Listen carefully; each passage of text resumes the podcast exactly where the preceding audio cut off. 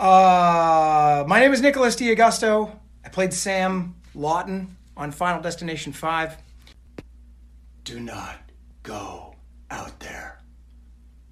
Don't you dare go out there.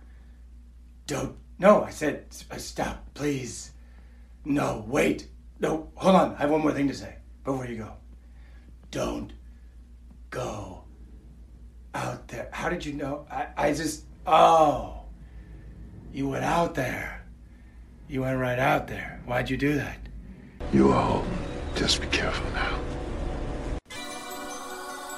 In a world where zombies, ghosts, serial killers, and vampires all exist, it's Nico, Brian, Mike, and Dustin, and they are all that stand between you and the films that could end the world.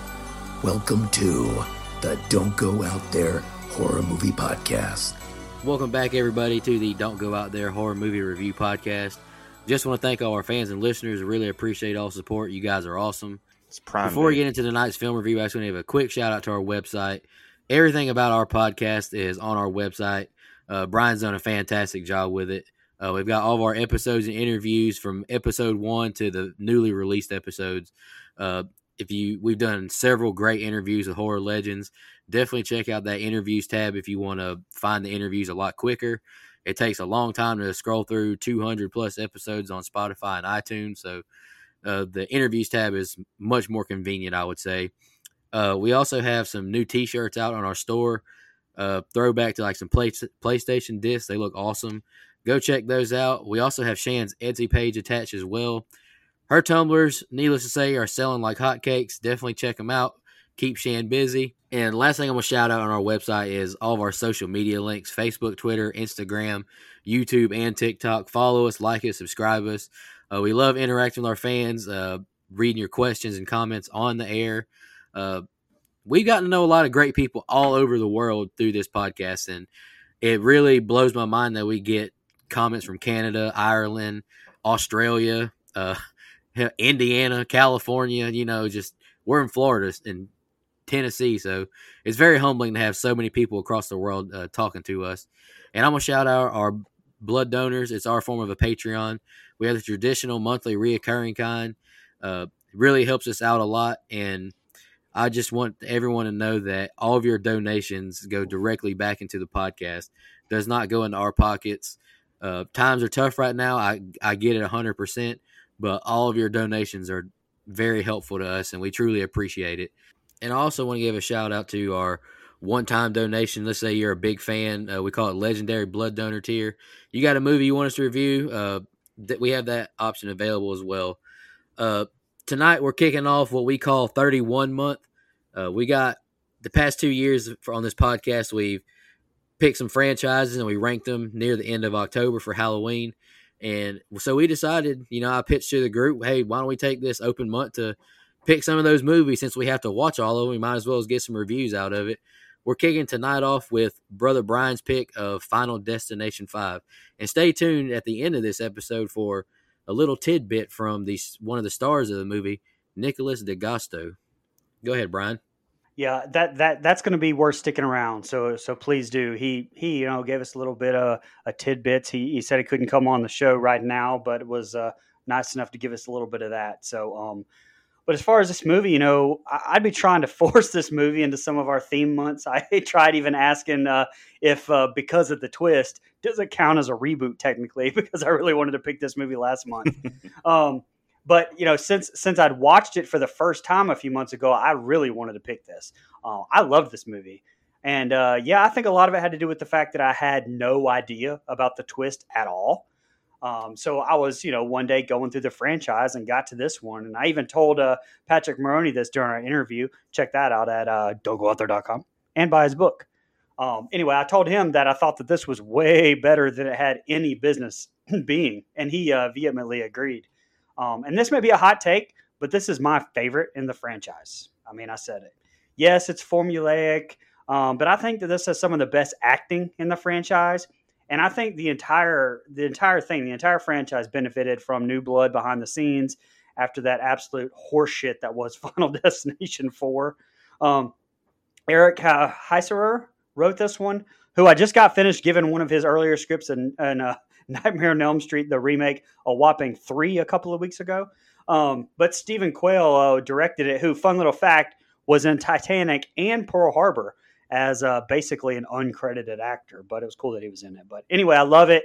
Um, I'm sure for the second straight week, I will be massively higher on the rating than the rest of my co-hosts. But uh, by the way, good to have you back, mileage money married Mike. Nice to have you back. Go ahead, buddy yeah, sorry I missed last week. Uh, vacation, all I ever wanted. Vacation had to get away, you know. Uh, so look, okay, I I like this movie. I think it's you know, like you said, it's very formulaic. It kind of follows the pattern of all the ones that come before, but I do think it does enough from a story standpoint to keep me entertained and to keep me interested. Something I really like about the movie is this cast. Like you mentioned, you know, Nick D'Agosto, I think he's pretty good in it. He he's in one of my favorite guilty pleasure movies, which is Fired Up, the the the the male cheerleader movie. That, that that's I think that movie's hilarious. Uh, he's in that. It has, I mean, it has Tony Todd, which you know, all I'm to say is fingers crossed there. Uh, uh, you know, Miles Fisher's in uh, a few things, and it's got my man. This is a thing I didn't remember because I've only seen this movie one other time. Is Courtney B. Vance is in this movie as a detective. My man is Johnnie Cochran in The People versus O.J. Simpson. I knew it. I, I was like, I couldn't place a finger on what else I knew him from. And Johnnie Cochran, glove don't fit. You must have quit. Uh, no, so again, I like the plot of this movie. Um, and it really does enough to bring it back around to the first movie, which again, we'll get there. But uh, I mean, there's enough little Easter eggs um, from the first one the second one to kind of keep me, aha, and I know what that is, you know, that kind of thing. And so I think, look, this movie suffers a little bit from uh, some of the 3D effects it tries to pull off when you don't watch it in 3D. I think some of the CG is really, really bad. The practical stuff is still pretty good, but the CG blood and a few of the other shots I think are are pretty rough. Like you know when the when, when the eyeballs kind of dangling here in a little bit, we'll get to it. It looks terrible.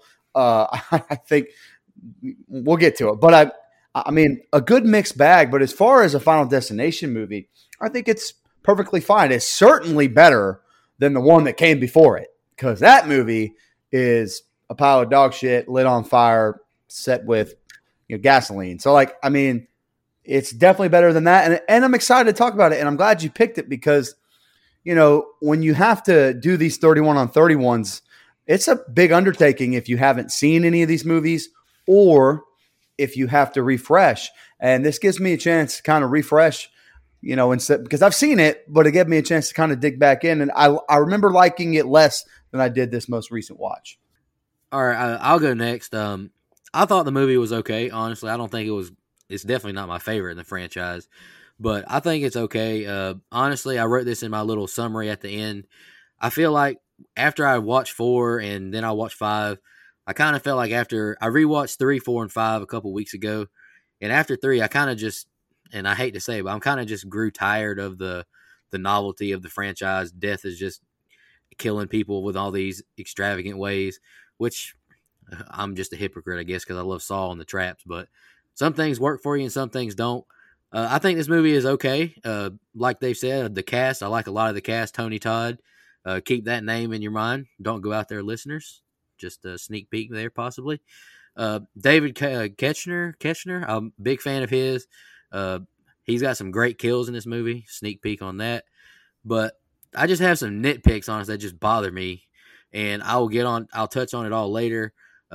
But I'm just excited that we're doing this 31 month. I'm glad the guys all we're cool with this, but because I just felt like after last year we did we watched you know 31 movies for a ranking. I feel like hey, let's review some of them. You know, while we're rewatching all of them, let's talk about them. Go more a little in depth. So I'm excited to do that for this whole month.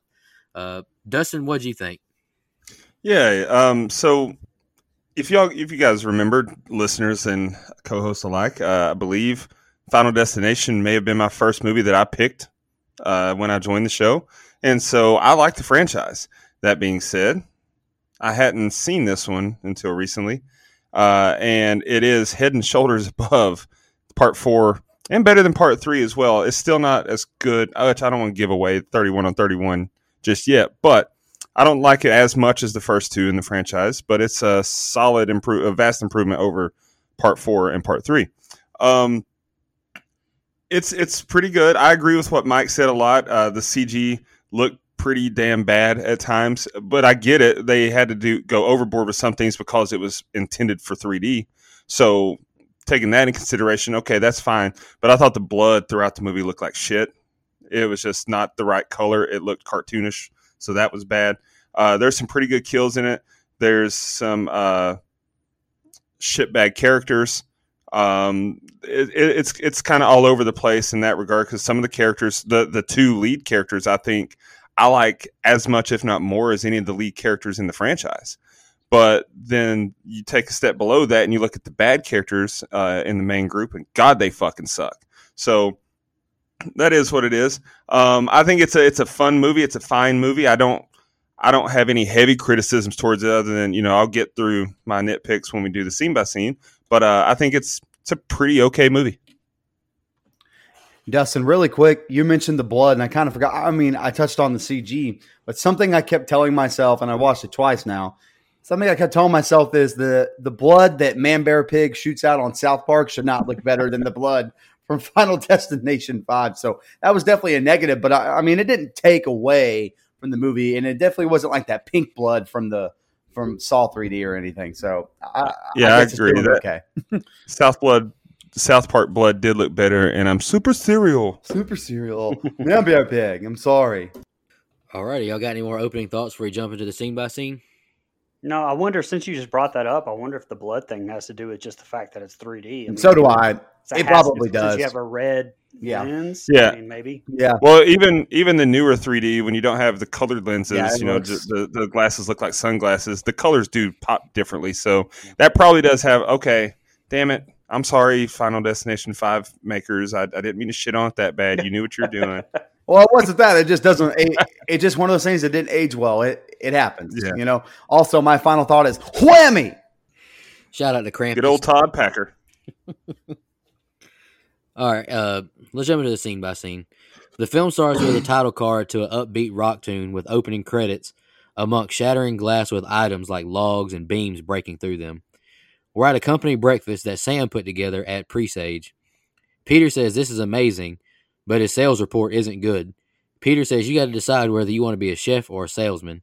Sam walks up to Molly and asks about her canceled ticket. It's his brother's wedding. He wants to talk about this now. She says, We're not working out, and he's devastated. Candace walks up to Peter, giving him kisses, and he says, I love you, but this is business. You're still an intern, but be prepared to break that 1230 curfew. Olivia shows up looking like a rock star as she's dropped off by her boyfriend. Olivia and Candace share some insults as she takes her shirt off right out in the open. Isaac offers to listen to Molly as he takes a call and walks away. Dennis, the boss, shows up and gets Sam's name wrong, who is then scolded by Dennis for correcting him. Dennis tells Pete, We can't recycle wasted time. Sam volunteers to go get Nathan. He runs into the warehouse and we see Nathan arguing wi- with Roy. A supervisor breaks up an argument with Nathan and Roy. Sam and Nathan talk about his gig at a restaurant in Paris. Nathan says, If you go to Paris, take Roy with you. Sam boards the bus last as he stares at Watch Your Step message on the bus step. We see a sign saying bridge construction as they all ride this bus. Isaac calls all his co-workers idiots and goes to the bathroom to take a call. Sam is weirded out when he sees a log truck drive beside them. Sam takes a deep breath after seeing the construction on the bridge. Sam cuts his finger on the seat in front of him and the wind picks up swiftly. Sam tells Peter something's wrong. And there's a lot of chaos going on this next scene, but I'm going to try and do my uh, justice as best as I can. The bridge begins to crack and cave in. Sam grabs Molly and others exit the bus swiftly. Candace is the first to die, falling below and spearing the top of a boat sail. Isaac exits the bathroom and sees the bus falling below. He's pulled to the front and is killed when the bus hits the water. Chaos on the bridge. Molly walks across this steel beam to safety. Olivia can't see after she loses her glasses. Sam guides her to the beam, but she falls to the water below. She's killed when a car falls on top of her. Nathan is killed when a cable hits him as he runs across the bridge. Dennis is next as hot tar burns him up and he falls into the water below. Peter jumps across an opening and Sam follows behind him, catching some railing. Peter is killed as rebar falls and impales him through the face and body, and he splats below. Sam is cut in half by sheet metal when he comes to. He cuts his finger and hears the song. Sam immediately says, We all got to get off the bridge. It's going to collapse. He raises a panic and tells Molly to follow him, and they both exit the bus. Dennis has Peter go after them. Den- Dennis tries to calm everyone now. Candace follows after them. Olivia, Isaac, Nathan, and Dennis now see the bridge falling apart, and they take off running. Get off the bus, Dennis yells. They all take off running and make it to safety. They watch the bridge collapse in horror. How did you know? Peter asks. All right, Brian, that's the opening set of scenes. What'd you think? Yeah, man, we uh, we touched a little bit on the 3D, but and I don't think I ever said this before in anything that we've done, but I personally hate the 3D trope in any movie. Uh, the movies give me a migraine. Plus, you just have things that like stand out, like y'all were talking about earlier, is just silly because you can tell that like they were made for 3D, and I mean that definitely applies to this movie and especially these credits. Um, now, with that said, the references in this movie to the other movies uh, in the franchise, I absolutely love. Um, and that starts right here with these credits. I talked in the opening about this cast a little bit. Uh, Mike touched touched on it too. I think it's a good possibility the best actors and actresses in the entire franchise. I think everyone did a good job. Shout out to Miles Fisher, who has a striking resemblance to Tom Cruise and actually played him in that spoof superhero movie. But friend of the show, Nicholas D'Agosto, who was kind enough, like you talked mentioned earlier, to do the opening for us and a little bit of tidbit after the after the show. But uh, he actually gave us a little behind the scenes story uh, about Fisher, who's a musician and did this incredible Saved by the Bell themed music video using the cast of this movie. And they all die in like Final Destination ways. It's phenomenal. Check it out. It's it's just called New Romance and has like 1.5 million views on YouTube right now. Um, it's fantastic. Um, other friend of the show, David Koechner, who's uh, is Belding in the movie or in that little music video. It's funny. Um, anyway, I love the opening, and uh, what I really like about it, like about this entire thing that makes it stand out from at least a few of the previous installments, is the character development. Like they aren't just like meat bags uh, set put in the movie to die. Um, Heiser really tried to develop these characters, and it stands out to me, and part of really why I like this one a lot. And the bridge opening, wow. Uh, first of all, it's the longest opening disaster in the entire series at four minutes and 44 seconds. But to me personally, it kept my attention the whole time. Like the effects were a little hit and miss, like we've talked about before. But for the most part, I really liked how they had a nice mix between practical and CG. Um, shout out to Christopher Clark and just the entire makeup department. Um, some of these kills were unique as hell, and I loved them. Uh, a few goofs though, like when Wolf of Wall Street's PJ Burns, his uh, his Isaac is falling in the bus. He's falling the wrong way. He definitely would would be falling towards the back of the bus there if it's going down, but you know gravity but you can also clearly see that it's definitely not New York in the background. Um, it's actually Vancouver, but they didn't do anything to even hide that at all. Last shout out that that kind of stood out to me was was Jacqueline uh, MacInnes Wood, who's playing Olivia. She looked genuinely petrified crawling across the beam on that bridge, shaking the whole thing. Nice little acting touches that that make the movie stand out in that regard to me, anyway. But so many great parts to this, including all the little quote signs, you know, on the way. I know this is the formula for the franchise, and you know, Nico has a has a has a point, and I made that exact point about. Uh, I don't remember. I think when we were watching part four, when we were doing part four's review about watching the Friday Thirteenth franchise in order, and then just kind of getting a little bit tired of the same exact thing over and over. So I, I completely understand that. I, I do get it. Um, but to me, like this formula, it hits just a little bit different to me in this installment because of the character development. But again, my only complaining was some of the 3D tropes. But anyway. Yeah, you mentioned the cast, and I mentioned it in my open. Uh, I think it does make this movie just a little stronger than than some of the others in the franchise. Uh, Dustin mentioned the main characters being, you know, likable and you know, kind of e- or easy to relate to. I mean, I, I think we've all been through you know a relationship that seems good but you know sometimes it's you know on the rocks here and there and stuff like that so easily relatable molly and sam are so right off the bat you know they kind of pulls you in to the story w- w- with that character development uh, this is formulaic in a way where there's always kind of those two that you like. Then you got the one that you're not so sure about. Then you got the one that doesn't believe in anything that's going on, uh, or you know, buy into anything. And then you got the the quote unquote bitch, and then you got the guy that's an ass. Like it's got the same kind of stereotypical Final Destination characters, but I do think each of them bring a little something, you know, to their character. So I'll give them credit on that. Um, so this opening little scene here just kind of establishes who everybody is and and who's in what role, and I think they play them pretty well. Um, but you know, the bulk and majority of this set of scenes is the stuff on the bridge, and I got to be honest, man, it's probably my favorite scene within the franchise, just in general. Um, I, you know, and there's some good, there's some bad CG. I will admit that right off the bat. I talked about it in my open. The quote unquote death of Candace is pretty freaking rotten, but I understand that the 3D blood kind of takes that down a notch. But there's some really good stuff here. I love the way it's shot. And it's kind of a trope of Final Destination where it'll focus on one little single thing and kind of hone in on it for a little bit and then come back out with the camera. That effect, they do it later with the screw on the balance beam too. Um, but it, it works really well on this bridge. I love the atmosphere that it gives.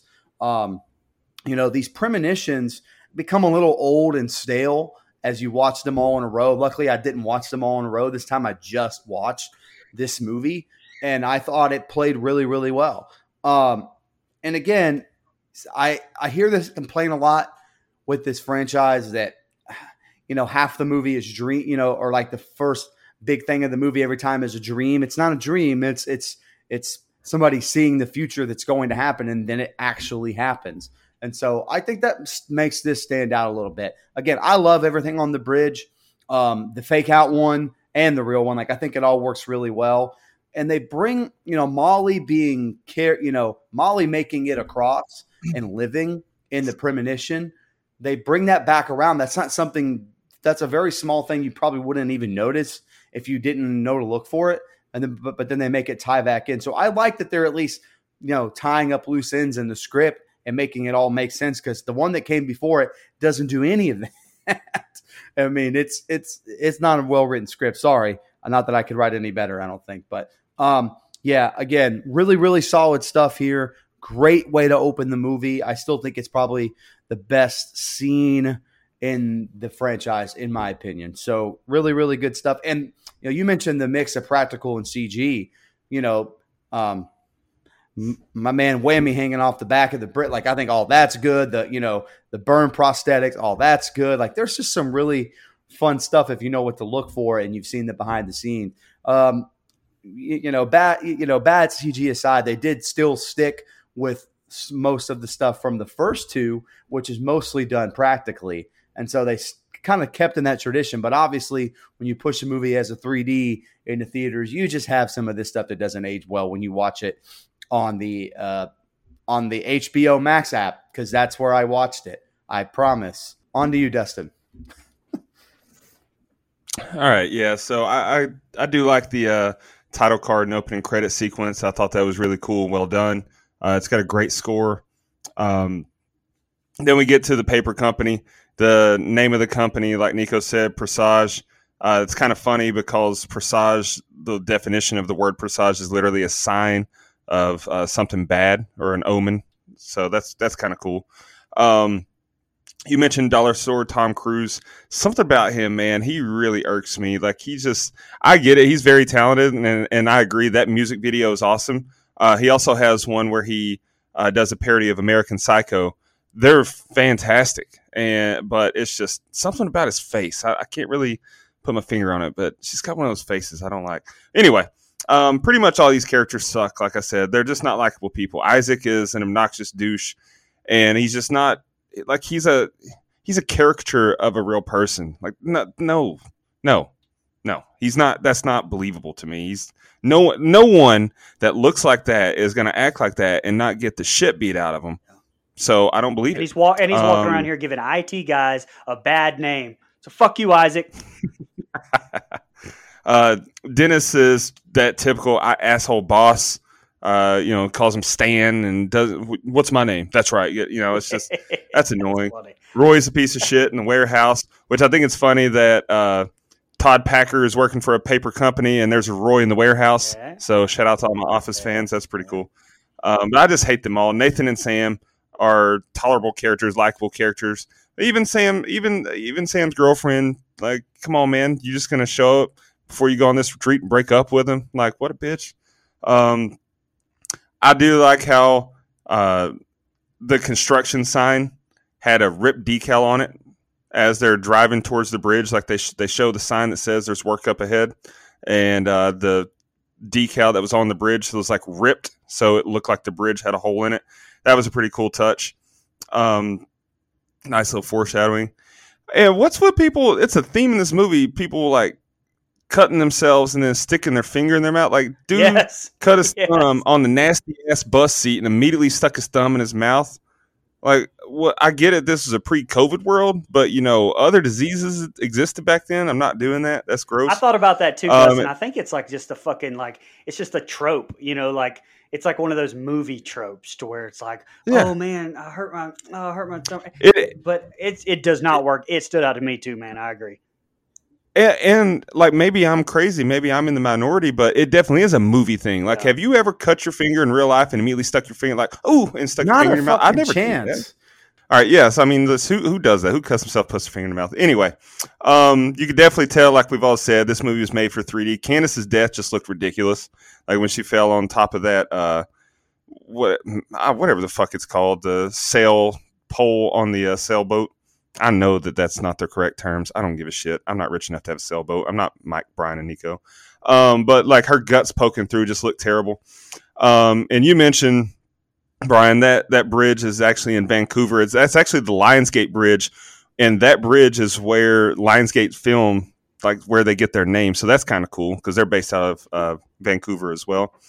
Um, death by Chrysler LeBaron through the face. What a fucking way to go! Like imagine falling off a bridge, landing in the water, and which in real life that would probably kill you. And if it didn't kill you, you'd probably be paralyzed because hitting water from that high would shatter your bones most likely. But let's let's say you somehow survive that, and then a fucking Chrysler LeBaron just falls through your face. Damn. Um, It couldn't even be a phantom. Fuck, man. Hell no, man. Uh, Chrysler LeBaron always makes me think of what what movie is that with Ashton Kutcher? Is that Cheaper by the Dozen where he has the Chrysler LeBaron?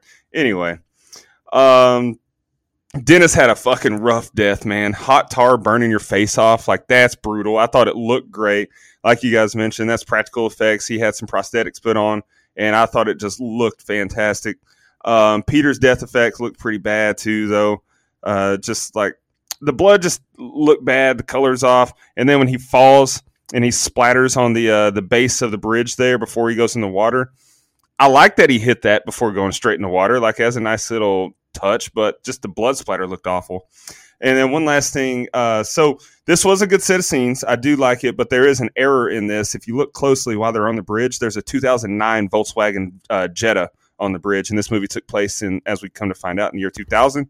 So that's an error there. But overall, it's a good set of scenes. It's a very enjoyable opening sequence for a uh, Final Destination movie, and uh, I'm I'm in at this point. You mentioned that, uh, Dustin, and I read that online as well. But for the most part, I think they did a really good job of subtly giving clues that the movie wasn't of its time. Like the big cell phone that old Dickface has. Like Oh, yeah. they do a pretty good job because when you're watching it, it looks so modern. But there's like little things once you go back, and we're giving away the ending. But if you're listening to this before you see the movie, that's not my problem. But Right. like it, like I'm sorry, but I, I mean, there's certain things you can do that order in and be fine. But this movie has a twist, so you know, sorry, warning. I guess you should probably watch this movie first. But for the most part, I think they do a pretty good job. That's the one pretty big one that I saw. There's a couple little things that they that, that I read online, but for the most part, they had me fooled the first time I saw it. Yeah, no, I mean that's the, that's what I was saying. Like they did such a good job at uh, of you know once you watch it and you realize it's like oh yeah now that makes sense that he's got that fucking cell phone and which actually even then though that I think that cell phone was a little little too modern for the year two thousand. Close enough. Yeah. maybe I'm wrong. Hey, I didn't ha- I didn't have a cell Hey, phone. it was in the year better than the phones that Paul. Heyman used to carry to ringside, you know? It's Paul E. Dangerously, my good sir. Go ahead. If you would, sir. Sorry. The the worst part of uh, Peter's death was his eyeball for some reason. It And, like, looks that that was Yeah. awful. I hated it looks that. so bad. It looks like one of those uh, costume masks you get at Walmart, you know, for like like the one-eyed guy that you get at the last minute for a Halloween party. That's what it looked like. Yeah, it looked terrible. Yeah. Hmm. All right. Uh, Block now asks, How did you know? He reads off Sam's quotes to him, and Sam says he saw a vision. Block thinks he's crazy, basically. Block wants answers. Block now asks Peter if Sam ever had issues with authority or had extremist behavior. Block now interviews Molly about their breakup, and now asks Sam about the breakup. Sam says he just had a hunch. Block is now told they're chalking it up to high winds and structural damage from construction. They send all the kids home, and Block tells Sam, I have a hunch I'll see you again. We see a news reporter talking about the lucky eight who survived from presage. We're at the funeral now, and there's a nice memorial set up for the victims. Olivia calls them supernatural causes of their deaths. Isaac asks how he explained it. He says he couldn't. Whatever answers you're looking for, I don't have it. Dennis is now speaking at the funeral about the employees. Isaac and Olivia laugh when Dennis says his name, even though he's still alive. Peter and Sam walk past Bloodworth, who says death. He doesn't like to be cheated. What's that mean? Peter asks. He says to just be careful. Sam is at work now, grinding in the kitchen, preparing food. A waiter brings Sam's food back, saying it is flat, but the head chef tastes it, saying it's good. The customer is just an asshole. Sam shows up at Molly's house in the rain and asks to come inside. She asks to go check the uh, whistling tea kettle. The lights flicker as Sam looks at pictures of he and Molly. She brings in some tea and they talk about what happened on the bridge. Only thing I could think about Molly and getting you to safety. She says he hasn't done anything wrong and she brings up Paris. She says life is too short, Sam. Go after what you love. You should take the job, she says. Go to Paris. Now we're in a gymnasium where Peter meets up with Candace. She says she doesn't feel ready. It's hard to concentrate after everything that's happened. He brings up this being the last practice before the championship and her last collegiate practice. I think you got this. She says he's right. Besides, coach would kill me. She goes to the mats and he says, You got this one more time. Candace complains of the temperature as a maintenance guy plugs up a fan with a faulty extension cord. Peter continues to encourage her as she powders her hands up. One of her wristbands snaps and she looks around lost as she hears a gust. Her coach says, Now. The overhead fan kicks on and we see water drip below to right beside the faulty extension cord. A screw comes loose from the fan and falls on the beam Candace is performing on. She misses stepping on it, finishing the routine. We see a nice pool of water forming around the cord, but Candace drops her towel there, drying it up. Candace gets on the bars now, and another gymnast uses the beam and steps on the screw. She falls off the beam in pain, knocking the ball of powder over and into the fan. The powder blows into Candace's face, and she loses grip and falls on the ground, snapping her body backwards and dying. Sam is at the gym now and finds Peter. Peter says she was doing great and almost done with her routine. Why did it happen? It doesn't make any sense. I'm so sorry, Peter, Sam tells him. Sam sees Bloodworth in the distance as Peter says, Let's just go. All right, Brian, what do you think about uh, Candace's death? Oh yeah, can it looked? Oh man, it looked gruesome. uh, but to start out the beginning set of the scenes, I like the bringing back the FBI, having some sort of kind of investigation back into this movie. Um, you know, kind of like the old ones did. While yeah, Block isn't the most useful character in the world, um, we won't even get into what happens to the poor guy. But uh, neither were the agents in the you know at least the original one. I can't even remember if the if there were any agents in in the second one. That's how kind of forgettable they were. But regardless, it was a welcome addition to me back in this installment. Um, and Mike brought up Courtney Vance, goddamn legend. Can't even believe you bring up two of my absolute favorite movies that he's been in: Hunt for Red October and Space Cowboys. But that uh, Shit, he is in Space Cowboys. My bad. Yep. Shit. but I, I loved that line. I have a hunch we'll be seeing each other again. A friend of the show, Tony freaking Todd, being back. Now, I know there's a, a ton of other hints, But personally, when I saw him, I really distinctly remember going, huh, they got Tony back. How are they going to kind of tie that back in? Because again, I had zero idea about that twist. So, um, anyway, either way, he was a, definitely a welcome addition back. Um, I like the little injection of humor into the funeral scene too, and you know you'd expect that to come from from Koechner, and I guess it did indirectly. But him saying Isaac's name like he died, I don't know why that cracked my ass up so much. Because um, he's like, wait a minute, did he say my my name? Because that's just such a that's just such a fucking trope in the uh, in the corporate world like that. It's just that's funny. But um, now the restaurant subplot, I mean, you could argue it's kind of unneeded. Uh, but again, I really like it because more character development, you know, including that scene with Sam and Molly in the house. Just like I said, good good character development, I think. And uh, fun little fact: the restaurant that Sam works in is called Le Cafe Miro 81. This cafe was seen in the end of the first movie in Paris. So I love shit like that. Um, now, holy shit, this gymnastic routine I mean, you see it coming as someone who's seen Final Destination movies, and they try to fake you out some with the screws you mentioned um, and everything. But man, that death and the tension buildup, I think, is absolutely great. Bravo to Steven Steven Quale. Um, now, would Candace have probably just let go of the bar? I mean, yes. It's just practice, right? I mean, so is that realistic? No, but it looked fucking cool. We're talking about practice, man. We're talking about practice. Um, but it looked fucking cool. So whatever. The kills in this movie are fantastic to me. And lastly, another really good set of scenes. I thought um, I like the kind of spiral that kicks off with with Peter having to having to deal with Candace's death right here. Again, it gives some character development the others really didn't have. The movie tries to be more than just the kills, and I respect that. Yeah, I think this is a pretty solid set of scenes. You know, like I you know, like you mentioned, the kills. To me, each set of scenes kind of has its kill that, and I, I think each of the kills are unique and very different, and I think they're really well done. And this is no different. But going, you know, going back a little bit, you, know, you mentioned Courtney B. Vance. I think he plays this character so perfect. You know, again, it's just kind of hard because I've seen that OJ show so much to not see him as Johnnie Cochran at this point. Uh, but uh, again, he does a really good job with some of this interrogation stuff. Um, and now, is it a little formulaic where no one believes them? You know, they think there's something fishy going on, all that stuff. Okay. But I still think it's pretty well done. Um, you know, then you get this fucking ratatouille storyline, which is what I kept calling it because, I mean, it, it, felt a little out of place, but I guess it, again, gave some character development. That's fine. Uh, it gave him and Molly something to kind of, you know, kind of tussle over for lack of a better term. Uh, and and I thought it was good. You know, you mentioned the cafe. That's the first thing I said the first time I saw it. I said, "Ah, you sneaky devils! That's the cafe from the first one, you sons of bitches." I knew it from the from the first time I saw the outside of it. I was like, "Okay, that's a good little Easter egg there. Good job." Um, I'm not gonna lie.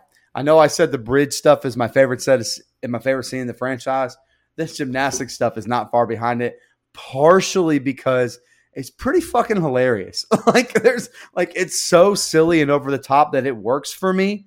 Um, you know, sometimes you get that silly shit in a horror movie, and I'm kind of like, eh, man. But this had enough suspense on the front end to make this kill and death that is a little silly in hindsight. You know, like you said, just let go of the bar. You know, the way she lands, that, that thing was only like eight or nine feet off the ground. She probably wouldn't have ended up like a pretzel. But like it's still so cool and so ridiculous and over the top to see that I think it works. You know, and I, I, I mentioned this shot earlier, the way the camera kind of pans on the screw on that balance beam.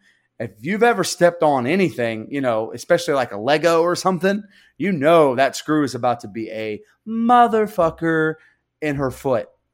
And they did a good job of making me think that, that she was going to land on that, and that was going to be the kill the first time I saw it. So, um, kudos to them. There's just all kind of, you know, malfunctions happening around her. So you knew something was up. But I did like the way they kind of stuck the landing, you know, pun fully intended there because she sure as fuck didn't stick her landing. Um, but again, I think, you know, a little unrealistic, yes, but I still think it works.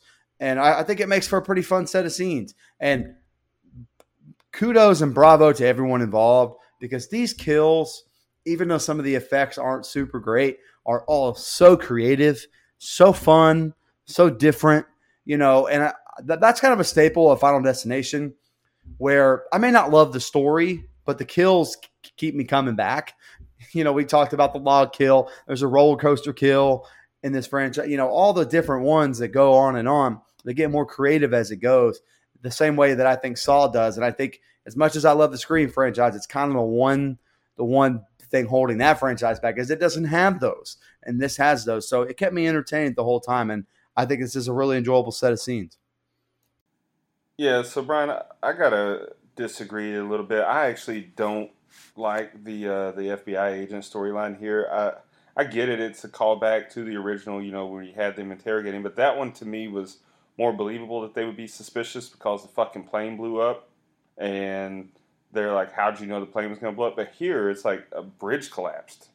How'd you know a bridge is to collapse? Like there was no explosion, so it's just like there there was no reason for there to be suspicion of foul play here. Now I I do get that you know the optics it looked bad and they didn't know there's no foul play I guess, but you know there was no explosion, so how could he have known? Uh, you know, whatever it is, what it is.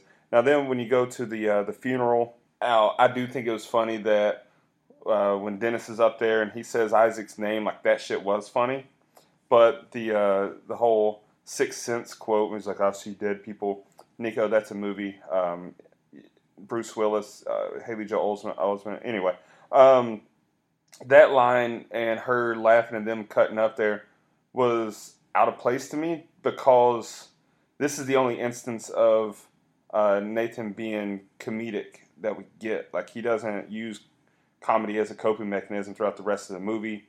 Um, so it's just like that was kind of out of place to me. But Dennis saying Isaac's name fit because he was calling Sam Stan earlier. So it's like that un, uninvolved, detached douchebag boss. Like I get that. Anyway, small nitpick, I guess.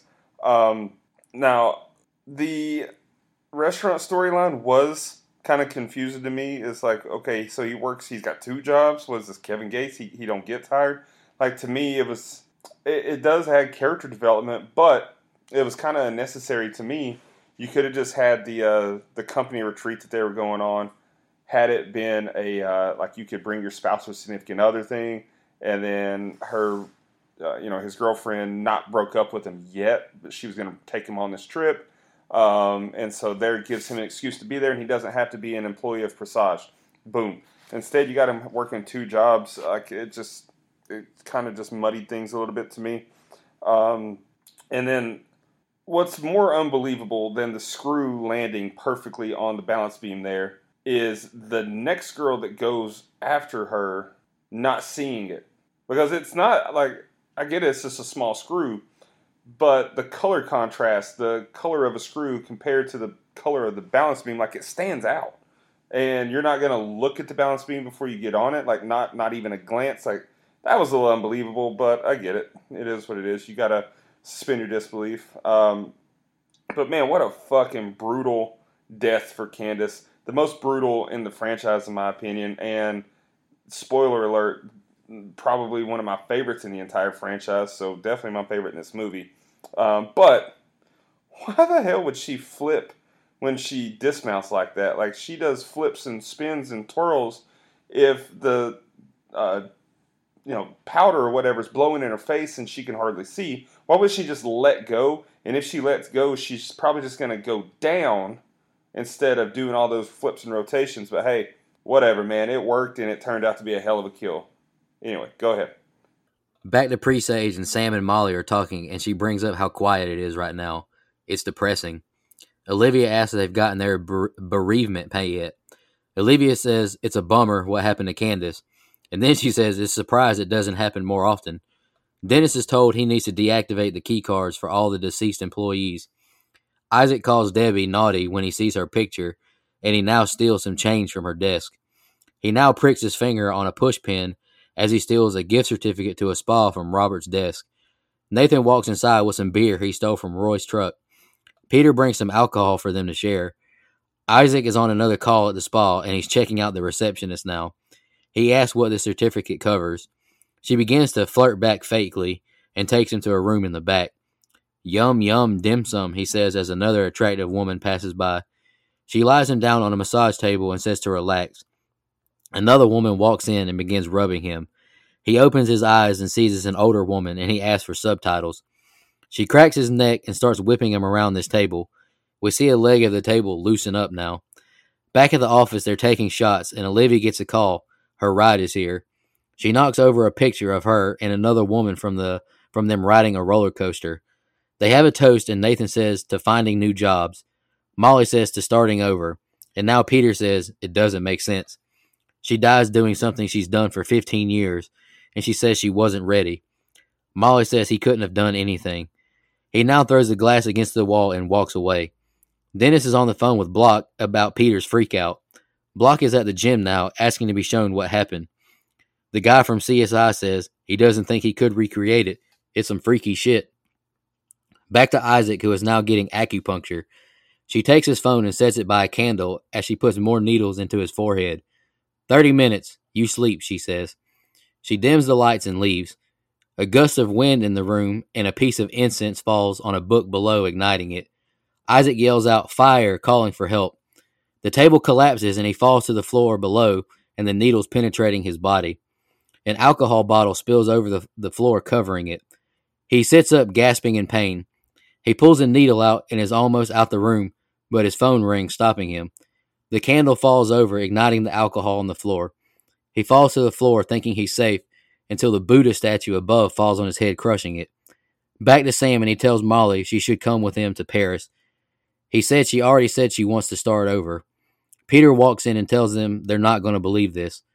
We're outside the spa and we see Bloodworth. They're saying it's a freak accident. Sam walks up to Bloodworth and asks why is he following us. He says he's doing his job. What's happening to us? They ask Bloodworth. He says he's seen this before. A lucky few survive a disaster, and then one by one death comes for them all. You change things on that bridge, a wrinkle in reality. Nathan asks if we're doomed to die. Bloodworth says you were supposed to die on the bridge. You shorted death. You let death have someone else in your place. Then the books are balanced. I don't make the rules. I just clean up after the game is over. Peter says maybe that's why Candace and Isaac are dead. They survived it and death is coming after them. Sam now says Molly survived in his premonition. Nathan isn't buying what Bloodworth is selling. Peter walks away, still mad about Candace's death. All right, Brian, that's the next set of scenes I got. Go ahead. Okay, so probably my least favorite kill is the massage one. I don't know. You just I mean I just kind of saw it coming. Plus, it's kind of played for laughs. And I mean, look, there's no damn way that statue was doing that to his head. I, I mean, it, wouldn't even have been sitting on those damn shelves if it was that heavy. But I just, I did like how they kind of explained why nobody would hear him yelling with his happy ending perf question, though. Um, and the practical effects with him pulling the needles out of that fake practical chest were just chef's kiss. Mwah. But the rest of it, eh, it took me out of it, you know, a little bit. And I'll say it, it is definitely my least favorite kill just because of that. But one more positive thing about it, bravo, and the camera angle. That shot where the uh, blood spatters on the camera from the floor point of view looked amazing. Uh, shout out Brian Pearson, who's a cinematographer two time DGOT alum himself. Uh, he worked on uh, I Am Legend as well. Listen to that review at uh, don'tgooutthere.com. Some really cool little Easter eggs, though, in this set of scenes. Uh, the picture that Olivia knocks off her desk was taken at Devil's Flight, the roller coaster from Final Destination Part 3. Um, and I think that if I recall that there was some picture that was a reference to Part 4, but fuck Part 4, so I just I just skipped that. Uh, anyway, the reference is I love shit like that. Um, and I hate to say my guy Bloodworth given his explanation. I don't know, man. It just it felt weird here. Like it didn't have the same effect as it did in the first one. Um, I mean, at least the part where it's like take a life for a life. It's just I think that just went a little too far for my liking. Uh, same with the whole like street conversation afterwards. But uh, hey, also I didn't shout out the best part of this scene was my man Arlen Escarpeta's uh, Nathan who uh, bringing everybody kind of back down to earth. Again, this is the only subplot of the whole movie that kind of makes me roll my eyes, though. I don't think you need the whole explanation with the killing someone to balance the books part. Like, if you're gonna do that, just I mean, just have Peter so fucked up and messed up from Candace's death and just the whole thing that he thinks that with he he just he thinks that that that with his own head meaning like he comes up with it himself. He's not told by bloodworth or anything. And it you know and you not have it be taken seriously you know something with the plot. To me i think that would have been better if that made any sense whatsoever. Um, anyway arlen is also a two-time dgot alum having played the goat friday the 13th movie 2009's reboot. Go ahead Yeah, this scene, this set of scenes is probably the most forgettable uh, of this movie to me.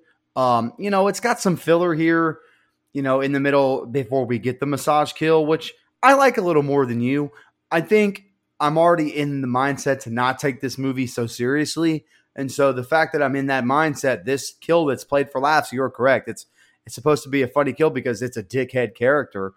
Uh, I think it works. Like I understand what you're saying, but I think the setup works very. Now, what's predictable is the person massaging him not being this young hot woman, but ends up being this older, you know, lady, and and all that makes sense. But man, I love their interaction. I think it's funny, uh, and you could see it coming a mile away, especially once you started doing acupuncture.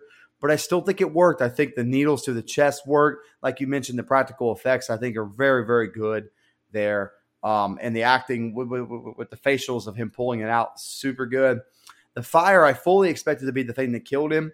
The Buddha statue falling on him, I think, is so much better to me than just uh, him being burned alive. I think it's something unique and funny. And while it's probably the weakest of all these kills to me, it still works. Like I still think it's unique on its own and it, it has its own legs. And to me, you know, you mentioned Tony Todd's kind of you know what they had him do here.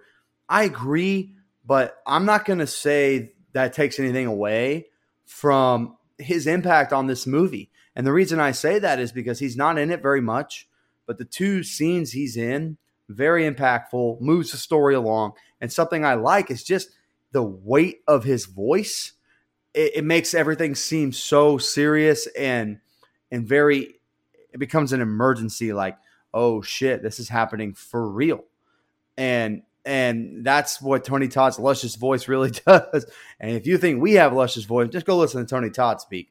Uh, hopefully soon. Fingers crossed. Anyway, uh, yeah. So I think it's a forgettable set of scenes. You know, one thing I do like though is Peter's kind of descent into madness, which we use a lot on this show. So it's kind of become a cliche. But his like realization you know why Candace died and you know his his way to kind of blame it away on other people and all this other stuff. I you know you mentioned it earlier in the set of scenes, but it really starts to kind of tick up here, and I think it's it's it works. Also, his last name being Friedkin has to be a nice little Easter egg. Just you know, considering horror and everything else, and you know, William Friedkin and all that stuff. So, um, I think it's a fun it's a fun set of scenes, but it's the, definitely the most forgettable. There's a little bit of filler in in here, at least in my opinion.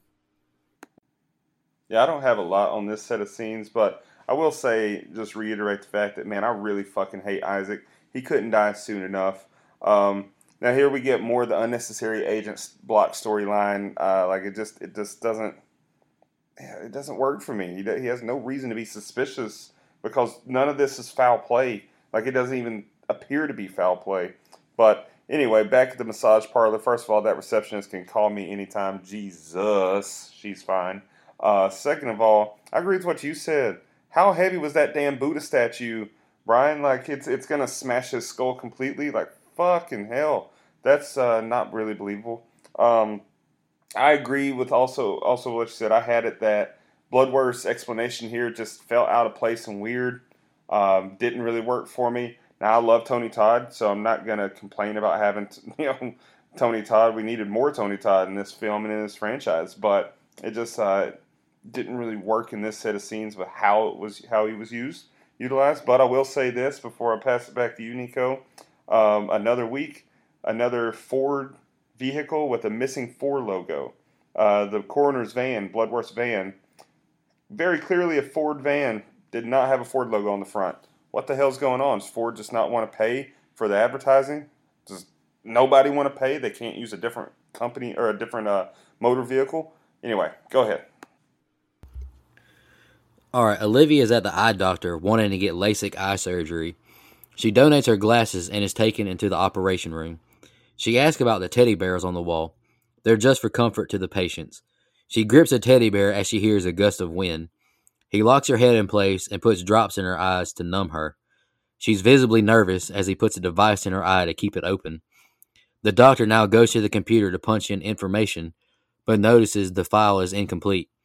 The water keg shakes, causing water to fall on the outlet below, which connects to Olivia's machine. We see laser coolant malfunction code appear as the number continues to rise. Olivia reaches for the emergency stop controller, but it falls to the floor and the laser burns her eye. Fuck, man. she gets the device out her eye and panics.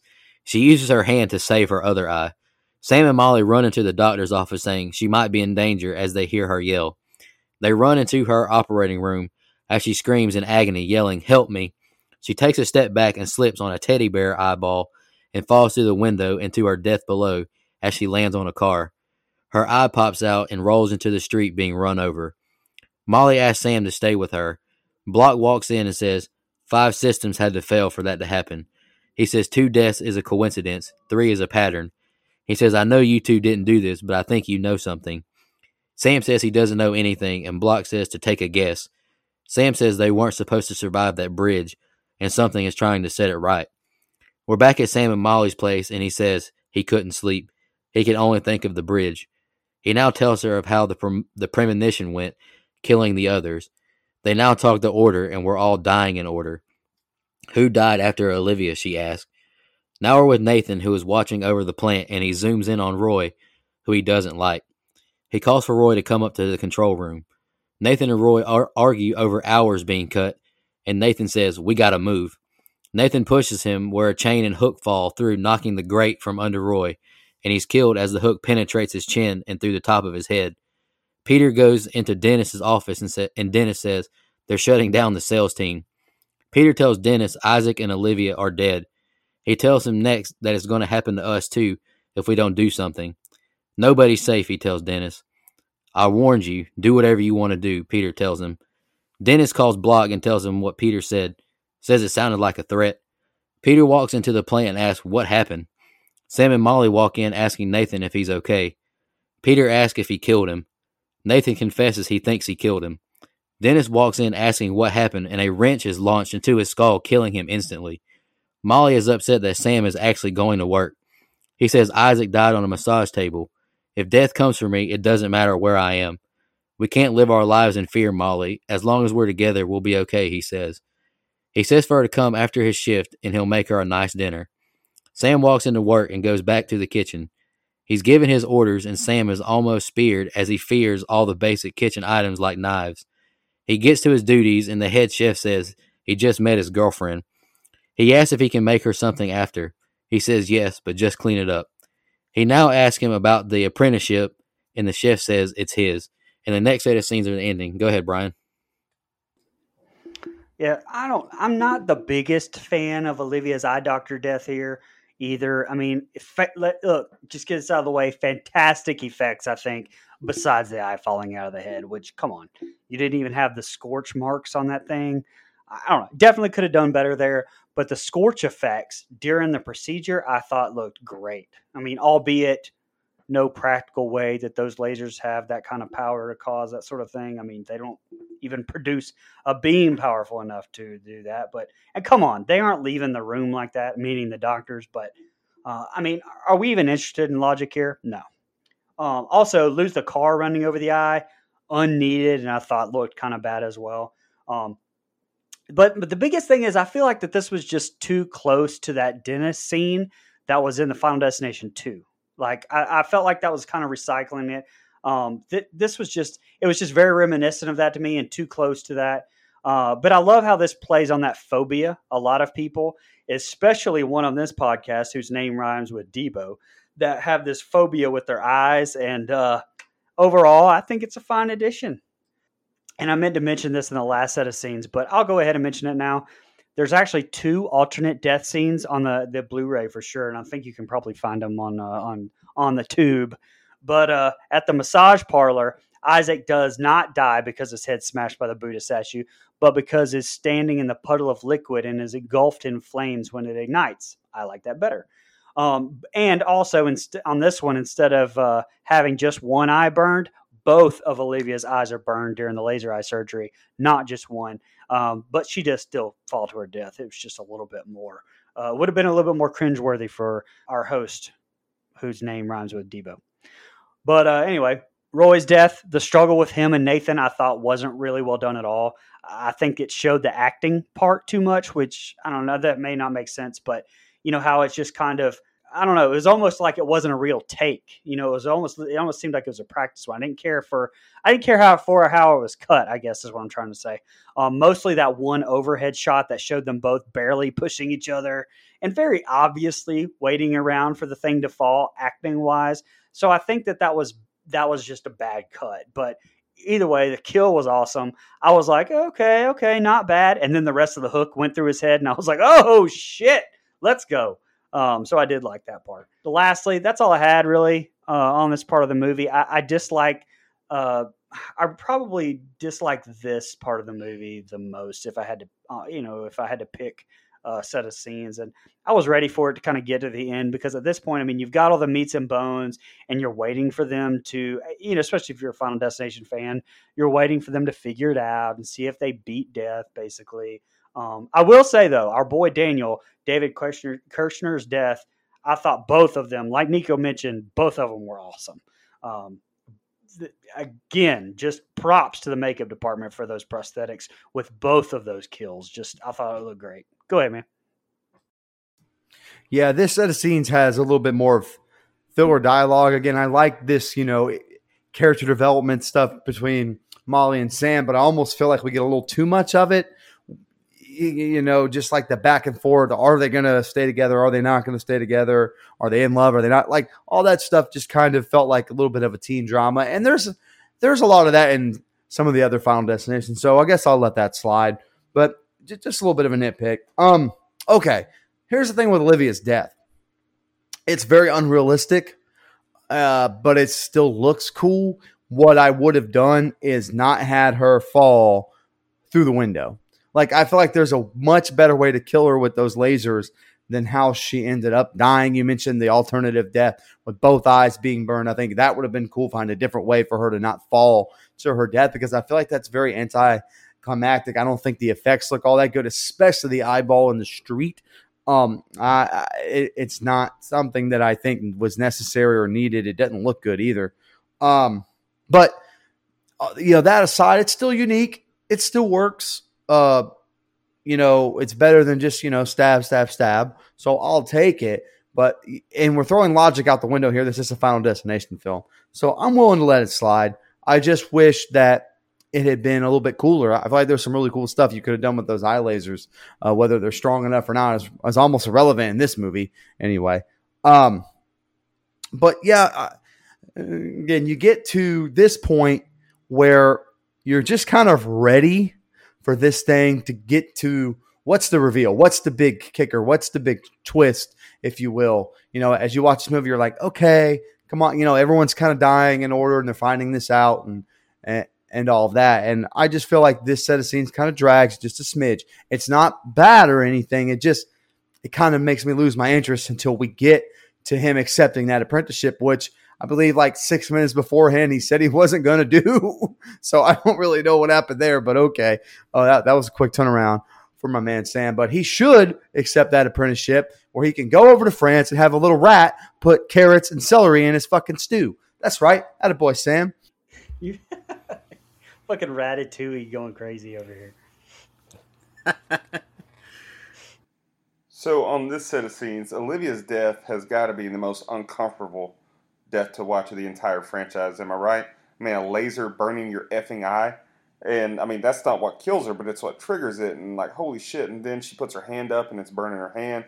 That's just uncomfortable to watch. Uh, but then it just fucking turns hilarious when how she gets out of the contraption and she just happens to trip over the uh, teddy bear's eye that she popped out earlier and she falls out of the fucking window like a oh my god, it, it, it, looked completely ridiculous and hilarious.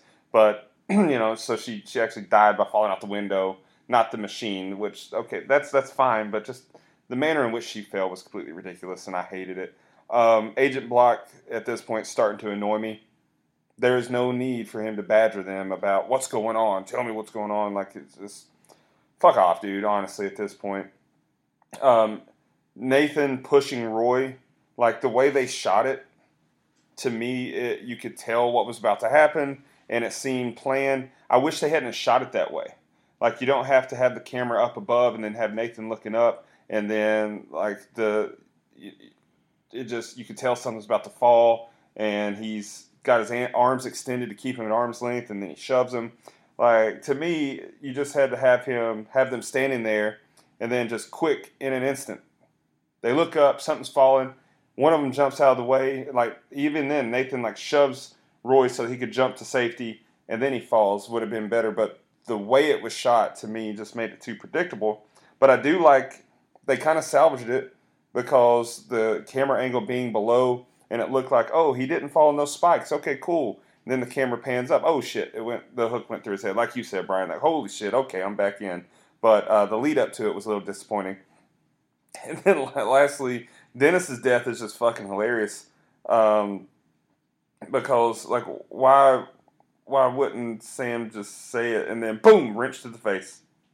Like why wouldn't he tell him you're next or let him know like what's going on, what he thinks is going on. Instead, he just kind of pussyfoots around, doesn't say anything, and then Dennis catches a goddamn wrench through the face. So that was kind of funny. Overall, though, not a bad set of scenes. Like I'm, I'm still, I still like where we're going, and I'm still enjoying the movie. Um, I just do have my nitpicks. All right, guys. Here's the ending. Molly and Sam are eating now, and he asks her, "How's her French?" He tells her he took the internship. She says she's so proud of him. Knock at the door. It's Peter. Sam asks if he's okay. Says he looks upset. Do you mind if I come in? And he has a seat with Molly and Sam. Peter pours a drink and chugs the wine. He sees the candle flames gust, and Sam offers to make him some food. Peter says he's surprised he's here at all, saying he's the next to go. Peter now says he wondered if he could actually kill a stranger to replace their life for his own. He says, yeah, he could. And he went on a walk. We see him walk behind a woman to push her into traffic, but he couldn't do it. He realized he couldn't kill someone who didn't deserve to die. He brings up the others who didn't deserve to die and himself. Peter says none of us deserve to die. But why did you deserve to live, Molly? As he pulls out a gun. Sam flips the table over into Peter as Block hears a gunshot and calls for backup. Peter asks Sam, Where is she? Sam tries to calm him down, but he says he doesn't want to die either. He shoots an air tank beside Sam and pistol whips him, knocking him out.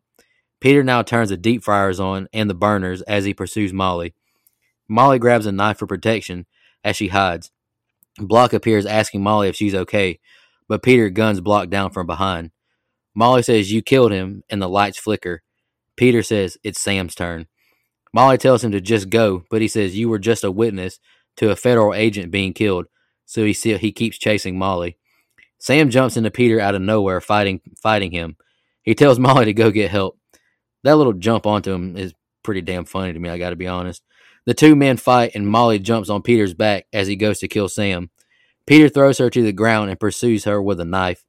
Tell Candace I love her. And suddenly he's speared through the back by Sam. Molly says it's gone, and Sam asks if he gets Block's life as, he, as the heated gun fires. Two weeks later, they're boarding a plane to Paris and we see the cast from the first final destination being dragged off the plane.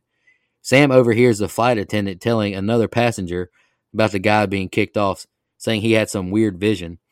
We see the turbine on the wing blow up on the plane, and Molly is sucked out of the plane and cut in half on the wing. Sam is now killed as his body is engulfed in flames. We're at a bar where, where Roy is being remembered. Another worker tells Nathan that he had an enlarged blood vessel in his brain that was about to burst. He was going to die any day now. A piece of the plane falls through the roof, killing Nathan as his hand flies to the screen. Clips from the first Final Destination movies appear on screen as Bludworth says, Y'all just be careful now, in the end credits roll. All right, Brian, what do you think of the ending? Okay, so the whole Peter fight and death scene, did the whole death thing. I mean, man, I mean, whatever. It was fine. It was, it was definitely in the movie. But uh, again, I would have liked to have just seen him kind of Peter. I mean, go just go crazy and not necessarily be trying to kill Molly to trade a life or whatever, and just. I mean, and plus, uh, come on, I, I kind of touched on it earlier.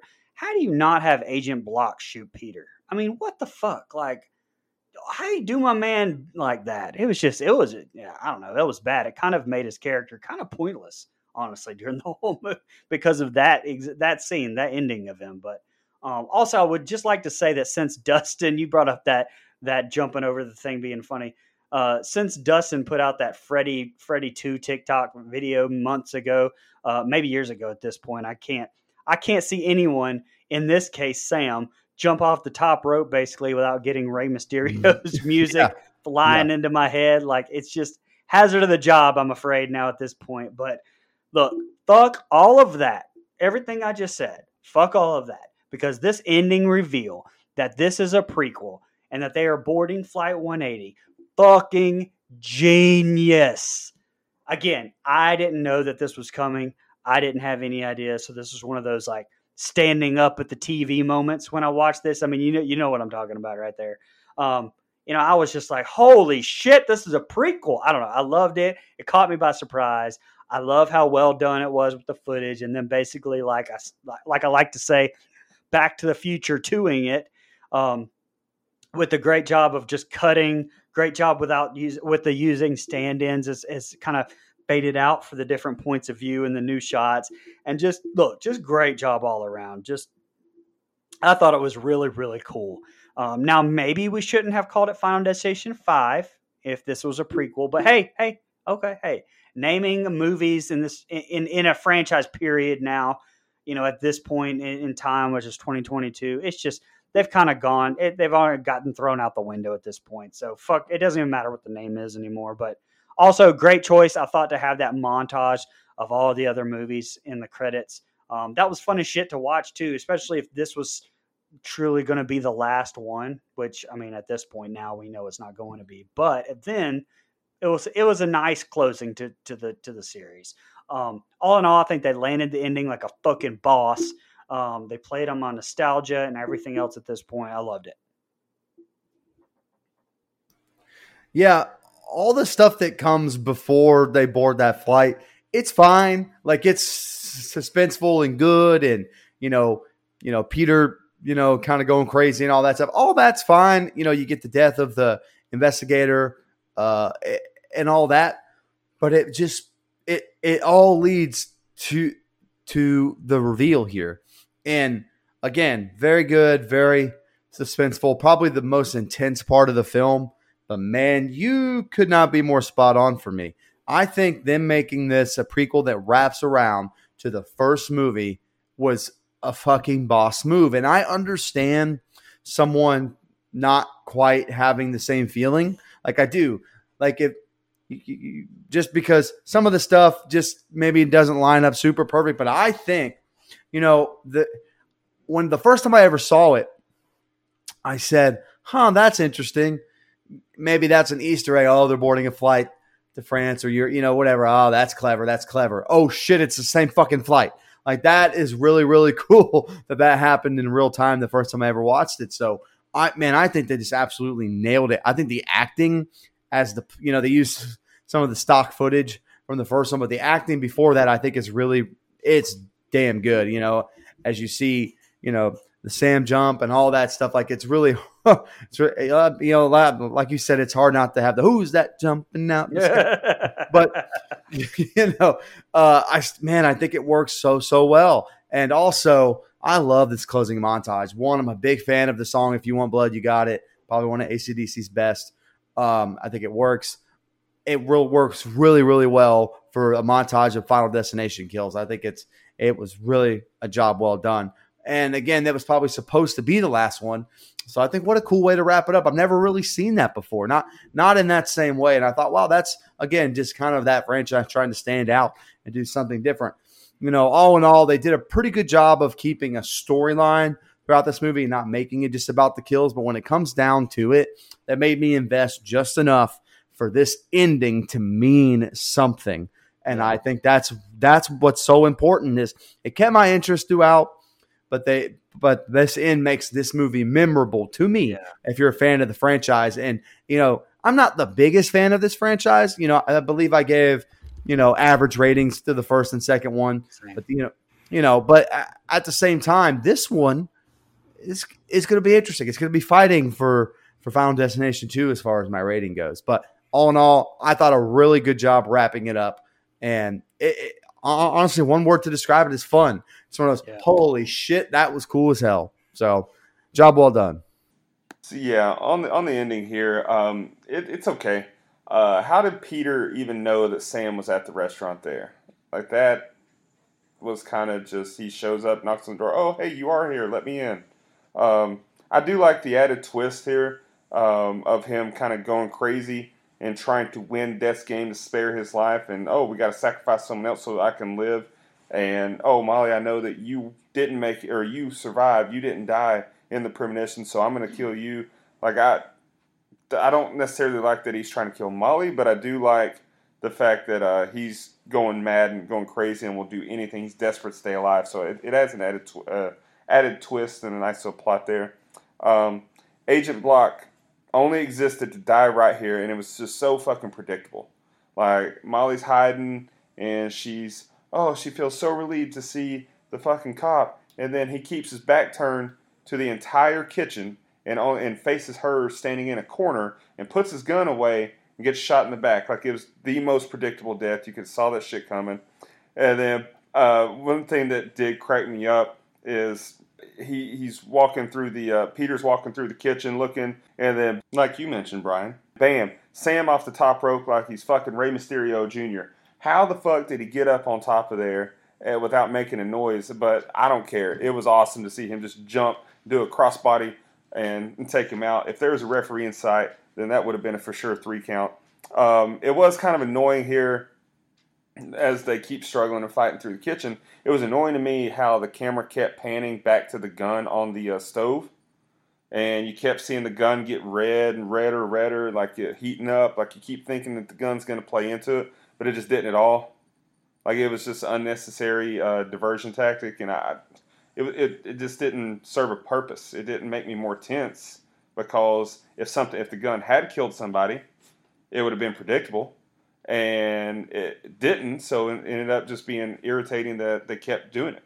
So they must have showed the damn thing three times. But um, anyway, the last thing I'll say as to the ending was bravo, hats off, standing ovation, well done, incredibly, uh, incredible revelation that this was a prequel. I love it. They're on the plane, and you don't think nothing of it. But then all of a sudden, boom, you see some teenagers freaking out. We got to get off the plane. Got to get off the plane. Uh, like I thought that that to me is the single best moment in the entire franchise because nothing could have prepared me for that uh, the first time I watched it, and so I, I thought that it was very well done.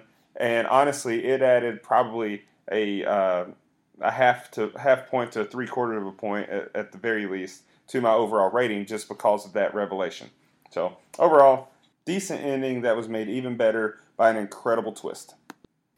One other thing I wanted to say, and no pun intended, but they I, I really do think that they landed this uh this ending. But it, I really the it, really and truly though, serious note, I guess the the Sam and the Molly like death. I don't want to say they're my favorite deaths, but but they were like the most meaningful deaths I think in the entire franchise. Uh, at least up to this point, I haven't obviously seen the new movie that they're coming out with, but um, like you know, you, I didn't realize, I guess, how much character development they had throughout the whole movie. They're so damn likable. They they just wrote them so good. But so like when they died at the end, and I guess that coupled with the fact that it was on Flight 180, and you're just like you're having all these emotions, like oh shit, especially the first time you watched it, like you're talking about. Their deaths meant more to me than any other deaths in the entire franchise. And before we jump into social media, I just want to say that I did not have that shock of the reveal My due fault. to the fact that fellow co-host Brian kind of spoiled it, calling it a prequel whenever we jumped over to my reboot remake month, so I kind of knew what was coming. So I wrote that in my rating as well as like maybe that's why this one wasn't as high because a lot of times movies, you know, that you know if you have a oh shit ending, like it just knocks your overall experience take a whole few points higher. Uh, so I will throw that disclaimer out there. Uh, let's jump over to social media real quick. We'll knock out Twitter first. Uh, Sean Irwin, big fan of the show. Shout out to him. He commented, "Don't really have any strong thoughts on this one, other than that it was better than the previous one." I feel like hundred percent of people who have seen both would agree with that because four is I'm gonna tell pretty you. damn bad. I'm gonna tell you something. If you like Final Destination 4 at all, but especially more than this movie, write us in why. I want to know why. Where are my Final Destination 4 fans at? Because I gotta be honest, there can't be that many. Maybe the people who made the movie and wrote it. And if you did, I'm proud of you. Congratulations on your achievement in Hollywood. But that movie wasn't for me, brother. No, it was not good. Uh, new team member Kevin Scanlon commented, "I dug this one. It was definitely a good bounce back from the Final Destination. Terrible fucking movie, and that ending blew me away the first time I saw it. This movie would fall in the middle of the franchise for me. Okay, that's hey, fair. fun fun fact about Kevin Scanlon because you know I was sending him a few things for for everything. He came on the team and this what and that's not. His address is fourteen twenty eight. That's amazing. Wow. Lucky bastard. All right, let's jump over to Facebook now. Uh, another big fan of the show, Abby Renee commented, "Definitely not my favorite of the franchise, but the ending had a pretty decent twist. I honestly had to look it up to remember which one it was. One and three are usually my go-to watches when I need a Final Destination fix. Okay, a little three love. I'm in the same group as you, Abby. I actually like three a lot more than most others do. I think it's just because I have some high school nostalgia attached to it. But uh, let's jump over to Instagram real quick and knock this out. the first comment we got, I love the name. Fat guy Jeff commented, "Gotta,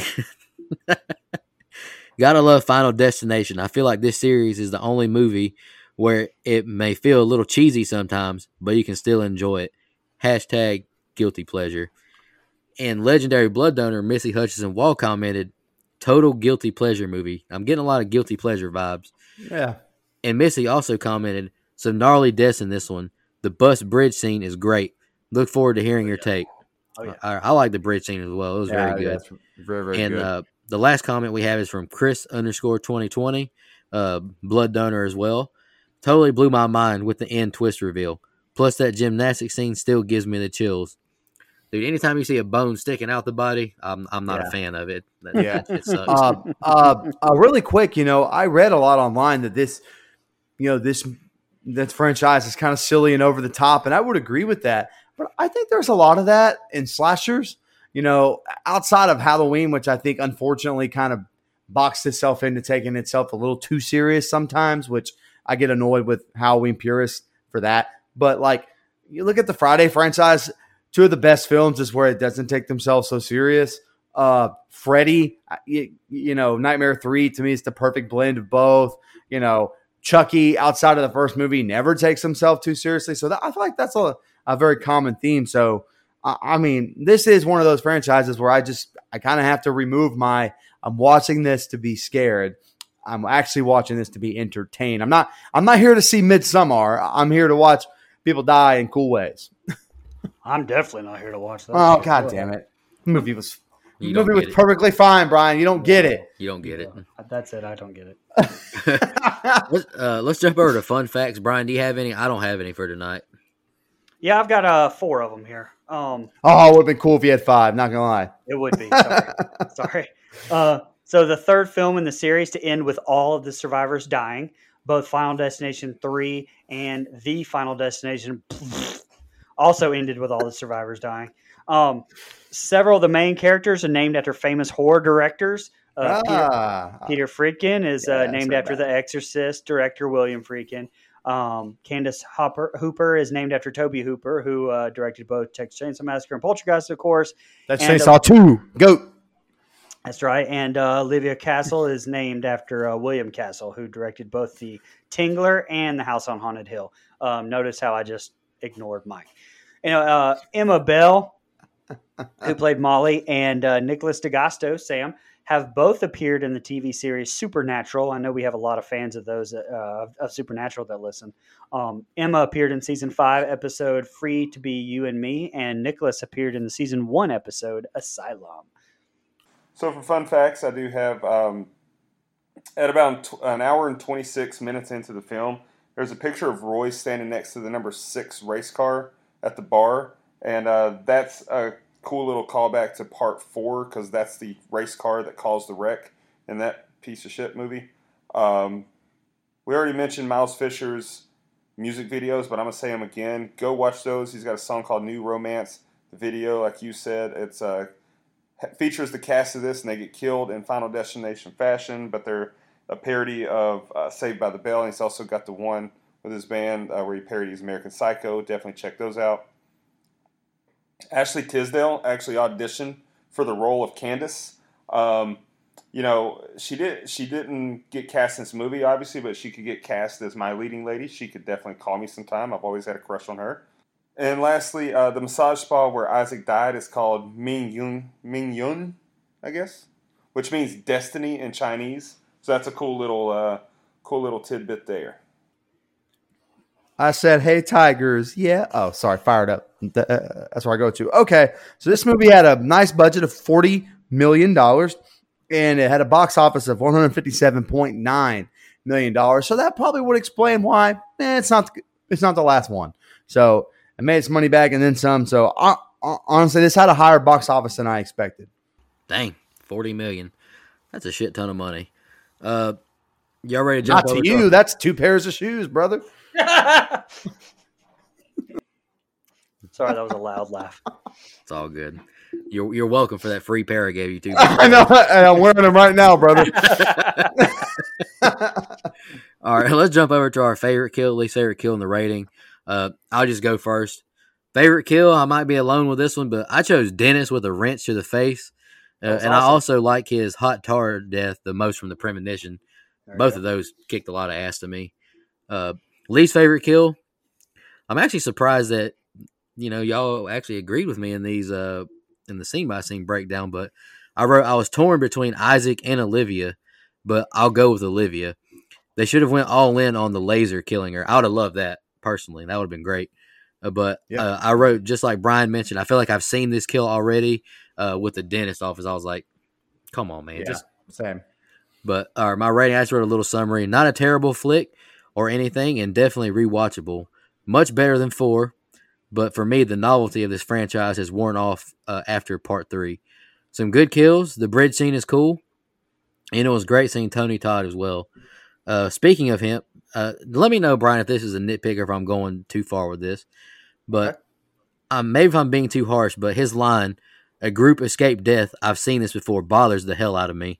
Uh, it revealed to be a prequel at the end, and it just annoys me. It's implied that this has just been happening forever, seemingly.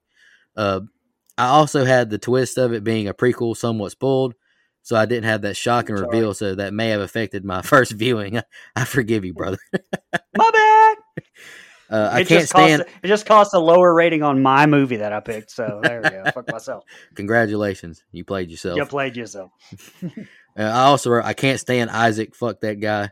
Uh, Nathan, not, and this this is another nitpick. Maybe I'm wrong. Final Destination Five director, writer, touch base, but Nathan not surviving because Roy had a ticking time bomb blood vessel in his brain bothered me. Uh, that hasn't killed him yet. Since when is Death so choosy about his rules? But anywho, I'm giving it a, a five seven five. He's Death, man. He does what the fuck he wants to. Fuck you, Death. Bitch. Uh, that's fair. Uh, okay, my least my least favorite kill is also Olivia, just because you know everything I said. It it it, it feels like we've seen it. You know, jumping out the or you know falling out the window is kind of predictable. Uh, they, they could have done something really cool with the with the lasers there. I would have went like you know full Terminator and shit. Just made it work. I, I don't know. Find a way to connect it, but uh my you know my favorite kill is candace like i love that gymnastics death i think that's really unique really cool very different um, while it may not be the most believable and it's a little silly, I, I, for whatever reason it just works with me. I can't really explain it why.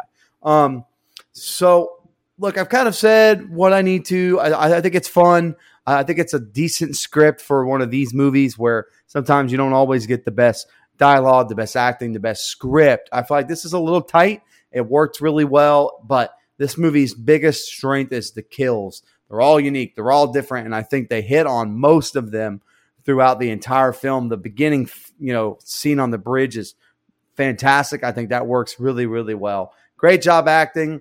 Uh, I think the effects are what they are. Uh, some are really good, some are really, really bad. And I think this movie is shot well when I think some of the, or Final Destination 3 and 4 are kind of meh as far as how they're shot and the look of those movies. I think this kind of brings it back around. And that twist ending bumps this movie up a point. So I would have given this movie probably a 5.75, but because of that ending and how excited I get even rewatching it, I'm going to bump it up. I gave this movie a 6.75. And also, I just want to comment I actually liked prom night more than the rest of you. I thought it was entertaining. So if you're listening to this in order, you can go back. I thought it was entertaining. I think Brittany Snow is great. Love me some Brittany Snow. I can't say my old tagline, but you know what I want to say. If you want to see more Brittany Snow, watch the new movie X. Anyway, um, but hey, hey, hey, I'm just saying she's a phenomenal actress in that movie. That's it. Anyway, I thought it was fun, so I'm not going to give a rating for prom night, but I think it works. Well, I know, but you said you liked it more than anybody else. So, like, I, I said I liked it more than well, I definitely liked it more than Dustin. Jesus Christ! do you like it more than a six point seven five? No. Okay, then you don't like it more than me. Ha! Ah, fair enough. Fair enough. Fair enough. I would probably give it about a six. Yeah, about a Okay. six. All right, so go ahead and go for my uh, favorite kill, least favorite kill rating, all that good stuff. So again, like I said, this is a pretty fun movie. Like I don't dislike this movie at all. I think it's very okay. Um, some of the cast was better than others. Some of the dialogue was bad. Well, maybe not dialogue, but just how the characters themselves were written was bad. Uh, some of the stuff was unnecessary to me. There was some good kills. There was a hilariously bad kill. Um, so uh, it, it is what it is. I, I would recommend this movie for sure. And the ending, the the twist that lets you know that this shit kind of ties in and was all together. Like this, th- this kind of led right into Devon Sawa and gang getting off that plane. Uh, really liked it. So that salvaged it for me. As far as kills go, my favorite kill was Candice. Holy shit, she got folded. like, I don't know if I'll ever be able to get that image out of my head. Like, that shit's hilarious to me. Uh, God rest her soul. Uh, least favorite kill, you know, I, I hated how Olivia just tripped and stumbled out the window. That was stupid, but that death was not nearly as bad as Agent Block having a gun, and his one job in life is to stop bad guys, and he gets shot in the back. What a stupid way to go. Um, but as far as my rating goes, like I said, it's pretty okay. It's not great. It's not bad at all. So I'm gonna say five point seven five. Um, all right, so this is actually going to be uh, funny because you guys made fun of the kill at the beginning, but Peter and that whole uh, fake out kill at the bridge, um, you know, the the rebar through the eyes, it was okay. Um, if you watch behind the scenes and kind of see how the prosthetic was done, maybe I don't know, maybe that's why I liked it more. But my favorite part about it was it was the only one to get that second part because I mean, besides the car, but you didn't really see anything. But when he falls off the bridge and hits the hits that bridge and like the blood splatters everywhere before he goes into the the water, I loved that shit. Um, and then I already said my least favorite kill. So just my little summary. Like again, I said it before. This is my favorite one. Like I thought maybe it was because that I didn't know the twist when I first watched it, and yeah, that was awesome. But I enjoyed it just as much with these, you know, these last few times that I watched it. I mean, we harped on it all review, but let me just say this and rant for just a second. It's very frustrating with the CG because 2011 CG isn't this bad. It's it's that goddamn 3D and you know, you should make a fucking 3D movie and not also fix it for a 2D release because guess what? It didn't it didn't fucking catch on in the 80s. 3D hasn't caught on yet this century either. So fuck you 3D. So anyway, worth saying at this point, friend of the show, Guy Busick, listen to uh, his review, don't go out there.com. He's actually writing the next one. And uh, watch out for Patrick Maroney's next book. Um, you know, I think he touched on it some in our interview, don'tgothere.com, but I'm not 100% sure if we talked about it off air or on air, so I'm going to just move on. But anyway, I gave the first Final Destination a 6.75 and Final Destination 2, I actually gave a 7.75. I like this one a lot better. I'm going to give it an 8.5. Alrighty, and our composite rating for this is a 6.6875 and IMDb has it as a five point nine. Now, what the fuck do they know, fuckers? with 115,000 ratings as well. So a lot of Huh. pretty decent amount of ratings. Brian, you were high on this one. I like that. I do. Any more final thoughts for you just shout out our blood donors? Yeah, the only thing, the only last final thought that I have, and I saw this somewhere, so I can't take credit for it, but I saw it a long time ago, so it's always stuck in my head. I think I saw it after the final Final Destination three, how they were like in the uh, in the theme park with the roller coaster. I want them to do a Final Destination movie in a water park. I think that would be cool as hell.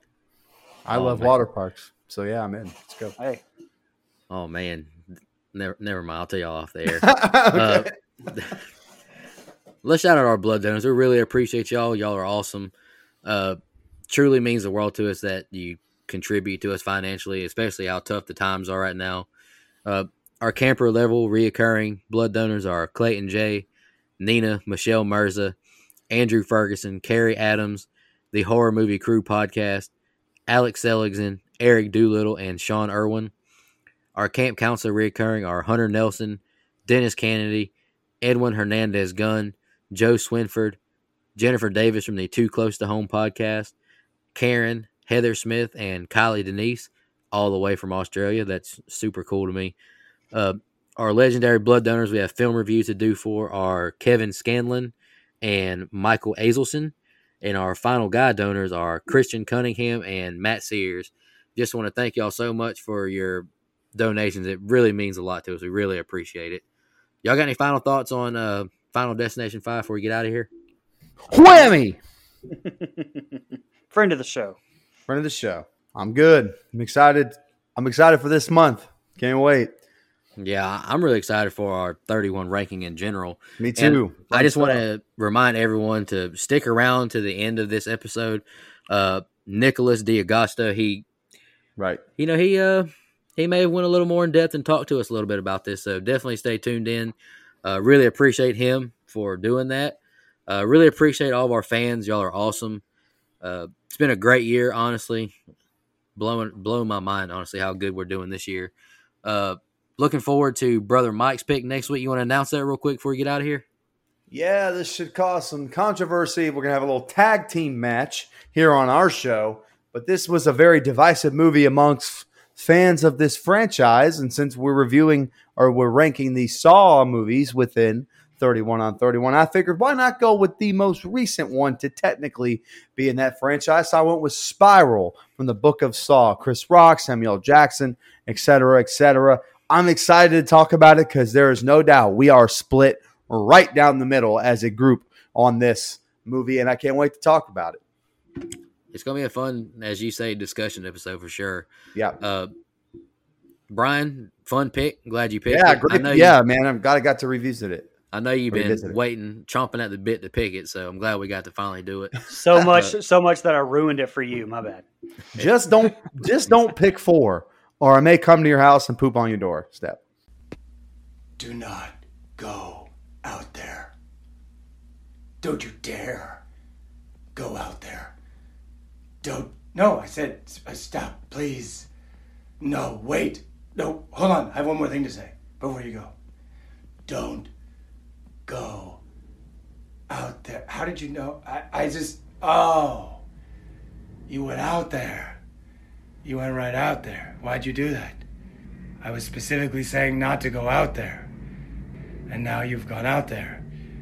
And I feel very upset about this because I, do, I cannot t- take care of you or protect you out there because I'm in here. Uh, my name is Nicholas D'Agosto. I played Sam Lawton on Final Destination 5. Final Destination Five. I love that people, uh, the people, there are people that love that movie and love that franchise, and I'm glad they love that movie. It was a cool movie in the franchise. I think, arguably the best, second best after the first one. I don't know. sort of like a George Washington or Abraham Lincoln. Is George Washington the best president, or is Abraham Lincoln the best president? One started it, one saved it. Yeah, I. Uh, what is there to say? One thing is Miles, who played. That was the name of his character. Peter, the, who turns into the bad guy of the friends of the friend group. He. Uh, there's a video. He used to write his own songs. I don't know if he's still doing that, but he would make like fun spoof ideas of movies to make videos to his own songs. Um, and he came up with an idea for one of his songs where the cast of Final Destination 5 we played the parts of Saved by the Bell characters and then we did it as if Saved by the Bell was being it was in a Final Destination movie and so we set up the Saved by the Bell stage and then we all died in different weird ways on the Saved by the Bell set. So if you can find that online, uh, you should do so if you are a big fan of Final Destination 5, because that's a little insidery thing that got done. It was like a mini promo thing for social media at the time. Um, so that's like a fun thing about Final Destination 5. I was 30 at the time. This was a long time ago. I'm 42 now. We shot it in Vancouver. There were three different stages built for the bridge.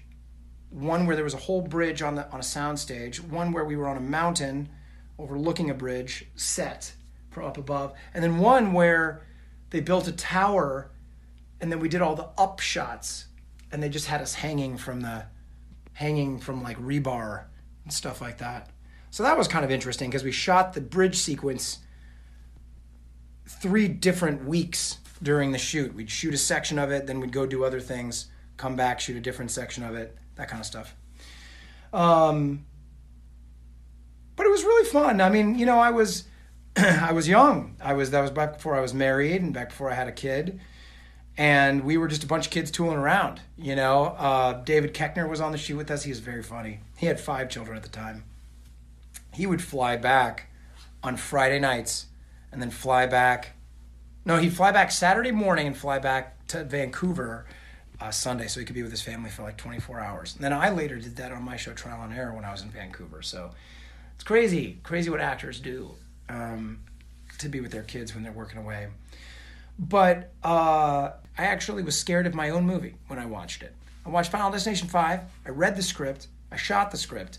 I knew everything that happened. And then when I watched it in the theaters with all the CGI, I was totally. Uh, I I'm I have a I have a weak stomach for that stuff. it's kind of funny that I was the lead in it, but um, all right, we'll talk to you later. Bye. Or will we? I don't know. Find me. That's funny. Uh, find me on uh, my podcast. You can find me on my podcast, which is a religion podcast, God and Other Delicacies. I ask people how they were raised and what religion they were raised in, and then where they are today. So it's not like a dogma thing. It's more of like a how did you grow up and where are you now? Um, all right, so you can find that anywhere. Take it easy. Bye. Just want to remind everybody.